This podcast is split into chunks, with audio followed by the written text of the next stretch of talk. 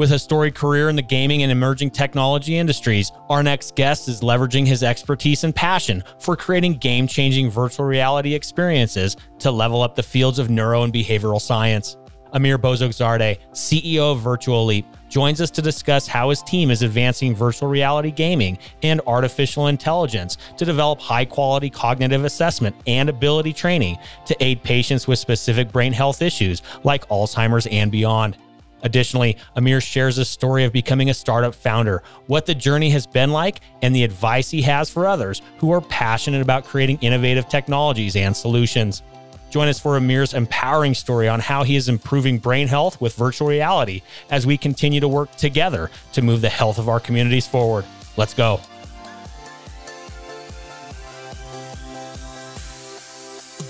Welcome to Passionate Pioneers with Mike Biselli, where we highlight and speak with the innovators, the game changers, and the pioneers who are deeply passionate and relentless in solving the problems our world is facing today. This is your opportunity to connect with and learn from these leaders and to support them on their mission. Perhaps they will soon be hearing your story as well. This is Passionate Pioneers with Mike Biselli. I look forward to having you on this journey with us.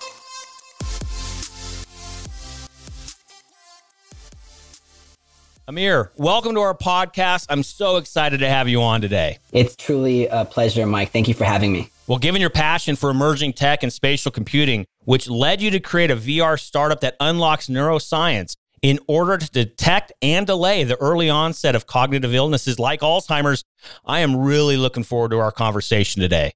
But before we discuss your amazing and inspiring journey, a bit of housekeeping. While listening to any of our episodes, please take a moment to subscribe to the podcast. You will automatically receive episode updates in your podcast player. Simply search Passionate Pioneers with Mike Biselli on Apple Podcasts, Spotify, or wherever you listen to your podcasts. Lastly, please visit the bottom of the episode notes to connect with me on LinkedIn, Twitter, and Clubhouse in order to further the conversations occurring on this podcast. All right, Amir, it's almost time for our community to learn how Virtuleap is combining neuroscience and virtual reality to help increase attention levels and address cognitive illnesses, disorders, and learning challenges. But first, What's that one piece of advice that you would give to others who are passionate about reimagining the health of our world? You know, when you're dealing with this, these monolith structures such as the healthcare platform and the healthcare industry, it can be really daunting and intimidating. And people are always trying to find the right idea and they miss out on the okay ideas that can get them going. So my advice is to start anywhere and let the river meander you with a lot of lessons and learnings that will give you the toolkits bit by bit, gradually, in order to find your place in the sector and where you can have the biggest impact. So start anywhere and start as early as possible because you can't start early enough and you can have an impact if you just get going. And Amir, I love that because that's one thing that I've seen a lot of entrepreneurs and startup founders do. They will try to create something and then go and find a home for that technology, right? To your point, let the river take you. So, i.e., let the market tell you what the problem is. You know, be very attuned, ear to the ground, listen to what the needs are in the marketplace and then go solve for them. But where the real sweet spot is, is solve for the things that you are passionate about as well. Would that be correct? Have you found that along your journey? Yeah, it's like a, there's a magnetic aspect to all of this. And there's a magnetic charge to you and what your strengths are and what your weaknesses are, what your fingerprint of a soul is and what is charged to be interested and passionate for. And sometimes people are looking for that answered right away, whereas they have to give themselves the space and the time to let that resonance take them where they need to be. But you have to start somewhere to get there and it's not going to happen instantly. You have to give the space for that to happen, for the magic to manifest.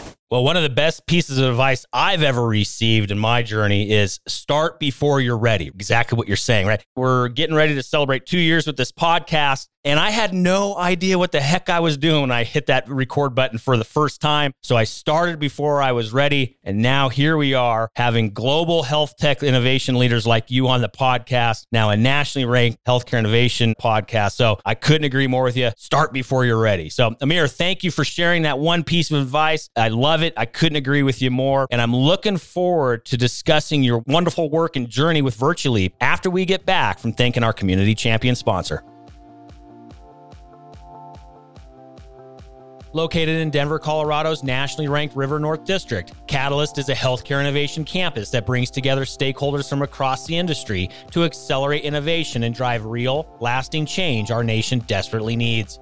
From established organizations to startups, from accelerators to advocacy organizations, and from medical schools to global companies, everyone at Catalyst works side by side to create, develop, refine, and bring to market cutting edge innovations that will fundamentally transform healthcare as we know it with industry leaders like Medical Group Management Association, Olive, Medical Solutions, UC Health, CirrusMD, and many others calling Catalyst home, along with innovative pioneers visiting from across the nation. Catalyst continually fosters their foundational belief that collaboration and partnerships will move the healthcare industry forward. To virtually tour Catalyst and claim your space on campus or host an upcoming event, Visit catalysthealthtech.com or visit the top of the episode notes and click on their link. All right, we are back with Amir Bozorgzadeh, founder of Virtuleap. Amir, first of all, thank you again for your sage advice on the front end of this podcast. I couldn't agree with you more. Thanks again for sharing. We have a lot to cover today. You guys have been at it now for several years with your startup. Obviously, there's some pivots, and there's never a straight line with any startup and the founding story of it. We're going to discuss that a bit, kind of where you guys have been, where you're at today, successes you're seeing in the marketplace, and then, of course, where you see virtual reality going just in mass for the industry. Where do you see your technology helping take that journey with us and for us? I believe this is going to be a huge, huge winner for the healthcare industry and the health of our community members across the world. Then, of course, we're going to ask you, hey, how can we be helping you out? Then, you know, be able to connect with you online as well. So we'll ask for those and then we'll get you out of here. But let's first rewind that clock a bit, Amir. How did this all get together in the first place? I know you've been a serial entrepreneur even before Virtuleap. Give us a little bit of that founder's journey and then we'll take it from there. Thanks, Mike. My background is as a market researcher back in Canada, then a games publisher out in Dubai. I did launch some social ventures and dabble through that territory of having an impact on my community. And it's always been my mission to find a way to reconcile the gaming industry with with serious impact sort of ventures. I always believe that was a ultimate and inevitable conclusion to the final evolution of games for good. And so what I did was in 2015, I began writing for VentureBeat and TechCrunch, specifically in VR and on VR and AR and trying to figure out what is this new technology where I thought a lot of that intersection would actually happen. And I found after writing dozens and dozens of articles that there's only two critical use cases for virtual reality, and it's either in the healthcare sector or the education sector. Back then, games for virtual reality as the next generation gaming device was the main thing that journalists were tooting, but I didn't see that and didn't believe that. And in the last few years, you've just seen all of these amazing applications start to come out of the experimental and R&D labs of different organizations from automotive and airlines to medical and so on. And, and at the same time, companies like ours since 2018 have started dabbling in areas where we thought we could try to create innovation that would create the bridge into the healthcare sector and so on. One of the things we began doing in 2018 when we first launched was create algorithms, what we call biometric algorithms that could actually infer the emotional state of a user in a virtual reality setting. So are they stressed? What is their emotional inclination? These kinds of kind of insights that would never be possible before in other types of devices because in VR, you are strapped into an experience that is ecologically valid and multisensory and is actually triggering your autonomic nervous system into believing that the experience is real. So there's a lot of emotional engagement and data that's coming out of your state in these experiences. So we were creating these algorithms and we were creating at the same time these games that could actually test our work. And what we found by May 2019 was that the games themselves were more in need by the market than the actual algorithms we were creating. And so we pivoted into a VR brain training company that has been creating a library of what we are essentially doing is translating neuropsychological assessment tools into these gamified experiences that in a few minutes assesses a particular cognitive function. And so we have created 14 games to date, each of which assesses and trains one particular cognitive function, like let's say information processing and memory and problem solving, but also because of VR, motor control, spatial orientation, spatial audio awareness. And in fact, we're targeting not just seven of these kind of categories, but the subcategories. We actually are so niche that we can actually create games that test your working memory or your short-term memory or your long-term memory.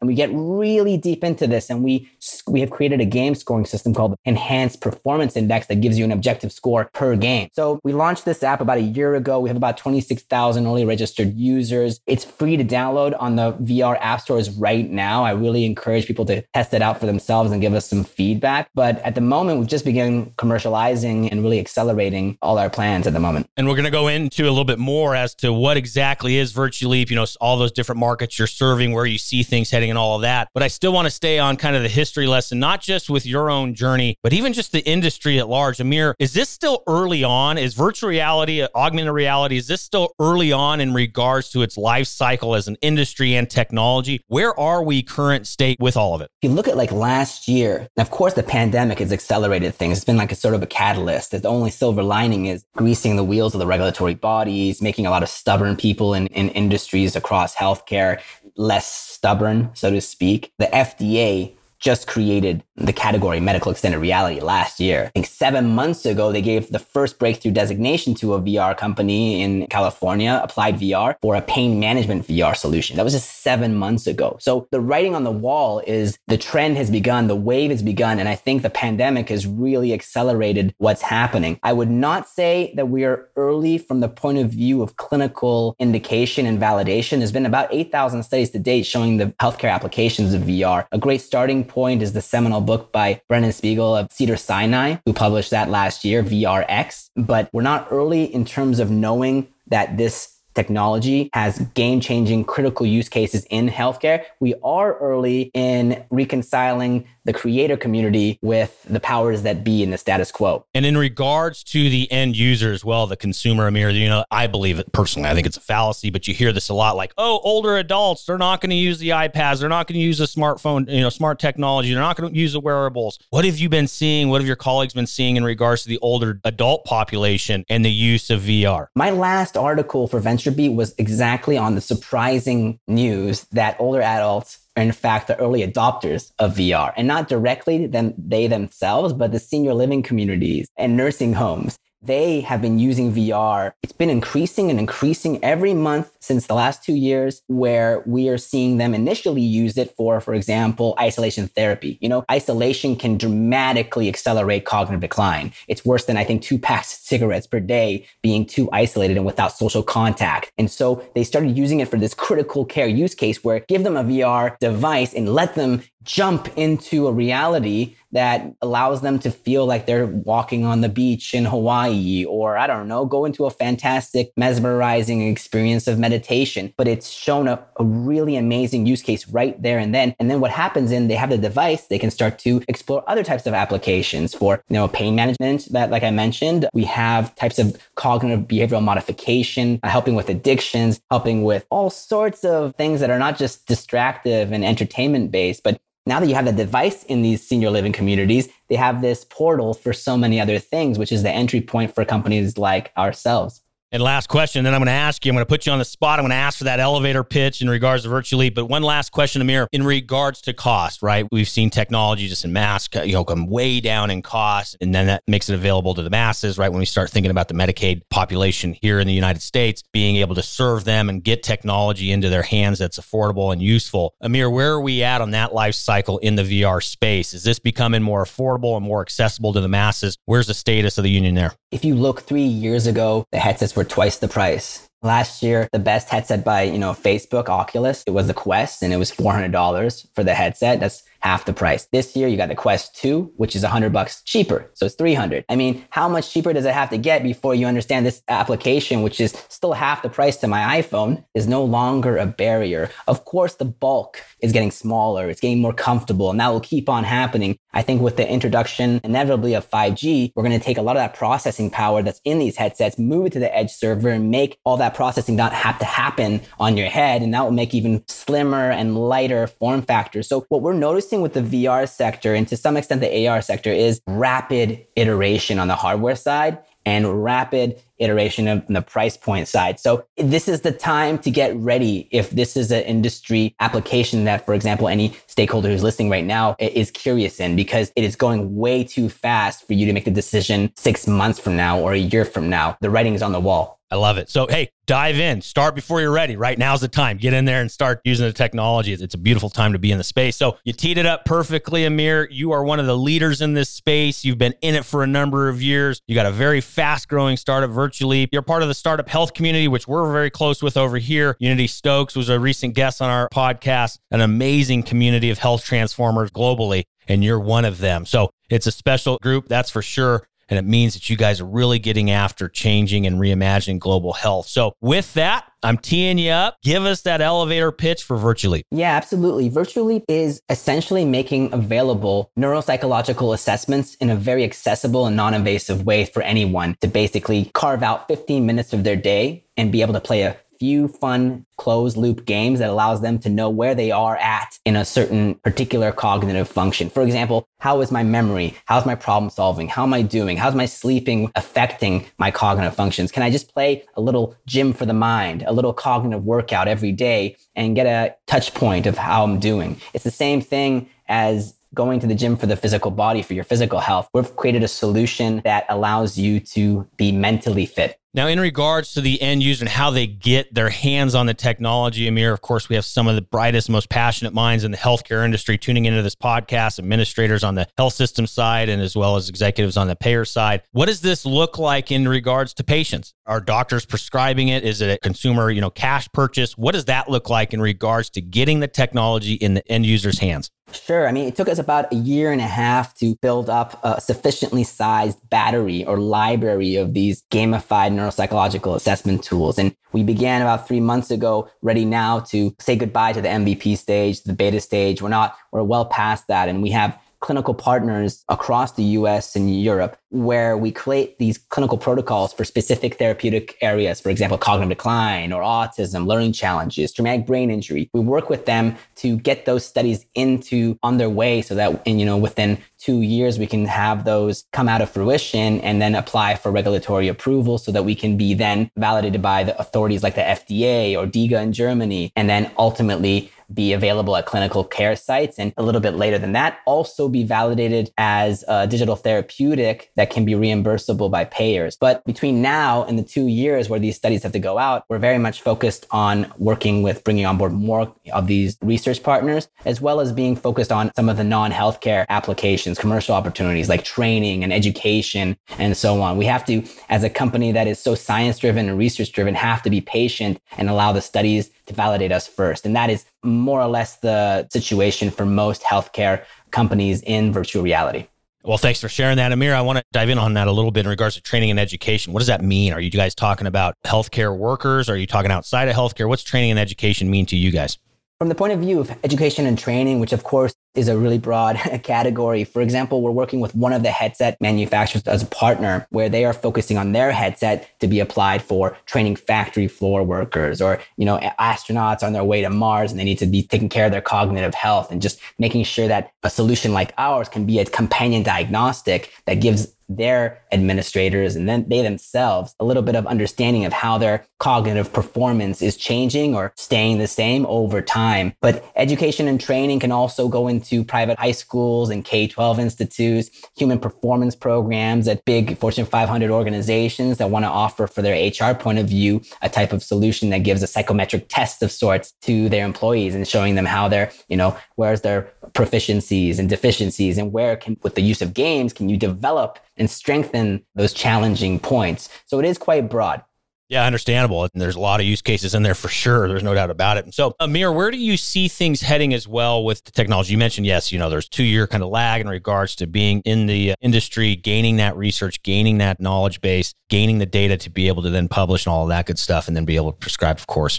But where do you see things heading even longer term, not only for you guys at Virtuleap, but the industry writ large as well, right? A lot of things are changing. We've seen some big advancements with the pandemic, right? Some of those phoenixes that have risen from the pandemic ashes, telehealth, vaccine with mRNA technology and otherwise. Where do you see things heading again, not only for your company, but for the industry writ large? Well, see, now the headsets themselves are remarkable. They collect, like I mentioned before, ridiculous amounts of data about the human condition that have never been possible before. We're talking volumetric data sets that capture an order of magnitude more data about the human condition. And one of the headset manufacturers, for example, HP, has just introduced a new headset two months ago called the Omnicept it has biosensors integrated into the headset that can track your pupil dilation, your heart rate variability, your skin conductivity soon. They use their AI learning systems to actually take those biosensors and calculate your cognitive load or your focus levels. We're starting to read the human condition more and more. And these devices, virtual reality devices, are quite unique in being able to capture more data than ever possible before in order to understand certain conditions like Alzheimer's or cognitive disorders, things that I think we just haven't been able to approach in the past because of a lack of something or not an ability to bring together enough different kind of disparate kind of types of data points together. And so when I look at VR, we're looking at a paradigm shift and the application for pain management or the application for isolation therapy or the application for desensitization therapy of phobias. This is where VR does things that is pretty much magical. And I do see it evolving in those applications by industry leaders in the next few years, primarily because I think the pandemic has made us so much more telehealth oriented, so much more teletraining oriented. So they're forced to take advantage of these opportunities. And they can't say that this is not validated anymore because the studies are just coming out one one after the other, not just in the US, but across the globe, vindicating the use cases across all those domains. So VR should not also be separated from AR. They are two siblings on the same spectrum. One is in fantasy environment, the other one is in the real world where the same spatial computing experience is projected. And so when you look at, you know, applications like ours or any application in the VR, you should also remember that eventually they're also going to migrate and move into AR once that is readily available and when 5G also makes it possibility of AR being pervasive. But these technologies are the next generation of computing in general, but they're going to dramatically change the way we interface with a lot of the content that we currently have confined in these really strange boxes. I, I just want to say one thing. The older adults and the assumption that we have about them not being interested in type of high technology is actually virtual reality is designed to be an imitation of the real world. It's based on the same UX in virtual reality as the native UX of being a human being. Whereas, you know, smartphones is where the alien technology comes in and figuring out how these things work, each one kind of different than the other. VR has always been much more intuitive from the very get go. And I think once the devices are pervasive enough and available enough, you're going to see mainstream adoption across the board. And for the healthcare sector, it's just going to be life changing in many, many applications. Well, what I also love too, you hit on it, right? You talked about the pandemic in regards to telehealth, teleservices, all that some of my friends in the industry keep saying meet the members where they're at right? Meet the patients where they're at and where they want to be right? No longer do we need a patient to drive four hours for a quick checkup with dr amir. That's just so antiquated right? And so when we start thinking about delivering care at home or wherever that patient wants to be could even be in their car at their office or in the park whatever that might look like do you also see vr playing part of that as well right? So a physician can prescribe VR to the patient in their own home setting do you see that as a big movement as well? Absolutely. For example, just to plug in something about us, you know, we're launching a, a companion application that's available on your smartphone or your iPad that a doctor can use called the remote control. And it allows them to remote navigate in real time the experience of someone in the VR application without them having to ever remove their headset, or they can do it from across the globe. As long as you have a Wi-Fi access, you can in real time not only navigate the whole experience of the patient or the user, but also be able to actually see what they're doing with their arms. Again, that volumetric data, they can see if they're using their right arm wrong, if it's for a stroke suffer, then they're they're seeing how their hand comparisons are happening, all that data in real time with this new app that we're launching next month. So that kind of app, that kind of technology, the connection between the cross-platform ways of using telehealth features in that way it's going to make VR really, really participate in the telehealth explosion of applications. Oh, I love it. It's so exciting to me, this is where things need to go. It's going to happen whether the old guard in healthcare likes it or not. This is going to happen. So be ready for it because I believe this is the wave of the future and it needs to happen, right? If we start thinking about bending cost curve as well, making health and healthcare affordable, these are some of the things that we need to keep pushing forward and being passionate and dedicated to. So thank you. I can tell you're fired up about it, Amir. This is a good thing. You know, keep that passion alive as we continue to rethink where healthcare is being delivered. Very exciting. I want to flip the script on you a little bit, my friend. We want to be able to help you out. So, what's one problem, need, or question that you have that our community rallied around this podcast can be helping you with? Sure. So we're actually raising our Series A, a 10 million Series A round. We just closed 1.4 million in initial commercial sales. And so we want to use this Series A to now take our learnings from those sales opportunities and grow our team, particularly on all the missing talent we have across some of the science and development side, but also build up a sales team that is going to be focusing on some of these opportunities like senior living communities and education training. And we would love to hear from any investors or corporate side partners that would potentially like to work with us moving forward. I love it. Well, be able to help you out. We need to be able to get a hold of you. So, where are some contact points online that we can get a hold of you at? So, my personal email is amir at virtuleap.com. Our website, virtuleap.com, has of course, a, a, lot of information about our company. You can find us on all the social media channels available with uh, the keyword Virtuleap on Twitter, Virtuleap on Facebook, and LinkedIn. LinkedIn is my personal favorite. I, I, think I'm the biggest power users for the last decade. So if you ping me on there and add me on LinkedIn, I will happily accept and start our conversation there as well. But please feel free to email me as well as amir at virtuleap.com. I will plus one Amir's comments on the LinkedIn side. Matter of fact, that's how we got connected. Amir's based over in a beautiful country, Portugal, and we connected on LinkedIn. And here we are now recording a podcast together. So don't be shy. Hit him up over on LinkedIn as well. But all of those contact points that he mentioned are in the episode notes. Simply scroll down in your podcast player and click on through to get a hold of Amir and the Virtuleap team. Of course, you can always head over to our free global online community at passionatepioneers.com. There will be a post for this episode where you can also leave comments, feedback, suggestions, or otherwise for Amir and his team. Again, passionatepioneers.com. All right, Amir, we're going to start winding it down so we can get you back to continue to push the Virtuleap story and journey forward. But I have a fill in the blank for you. I'm a passionate pioneer because I just can't imagine anything other than merging your passion in terms of hobbies with something that you can apply into the real world of work. And once I found that, it's ultimately not even a decision. It's just your mission driven to the core. I absolutely love it. And I am fully on board with that. As I tell many, many people, what I do to me is not work at all. I absolutely love. And more importantly, I'm honored and humbled to be able to do what I do every day. I get to hang out and spend time with leaders like you that feel the same. It is truly an honor and is so humbling to be able to do that and be able to find that. So I couldn't agree more with you, my friend. So thank you for sharing that. And thank you so much for taking a pit stop to be on our podcast to share more about your journey and what's happening in the Virtuleap camp. Of course, keep us posted, keep our community posted what's happening. We're rooting you on on. But for now, thank you so much for being with us today, Amir. Thank you, Mike. It's been absolutely awesome being on your podcast.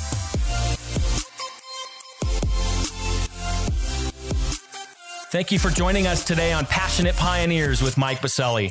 We'd love to hear your feedback about the podcast so we can continue to improve this community and to further support the pioneers being featured. Lastly, please take a moment to subscribe to the podcast and invite your friends and colleagues to join us. This is Passionate Pioneers with Mike Biselli. I look forward to having you back with us during our next episode.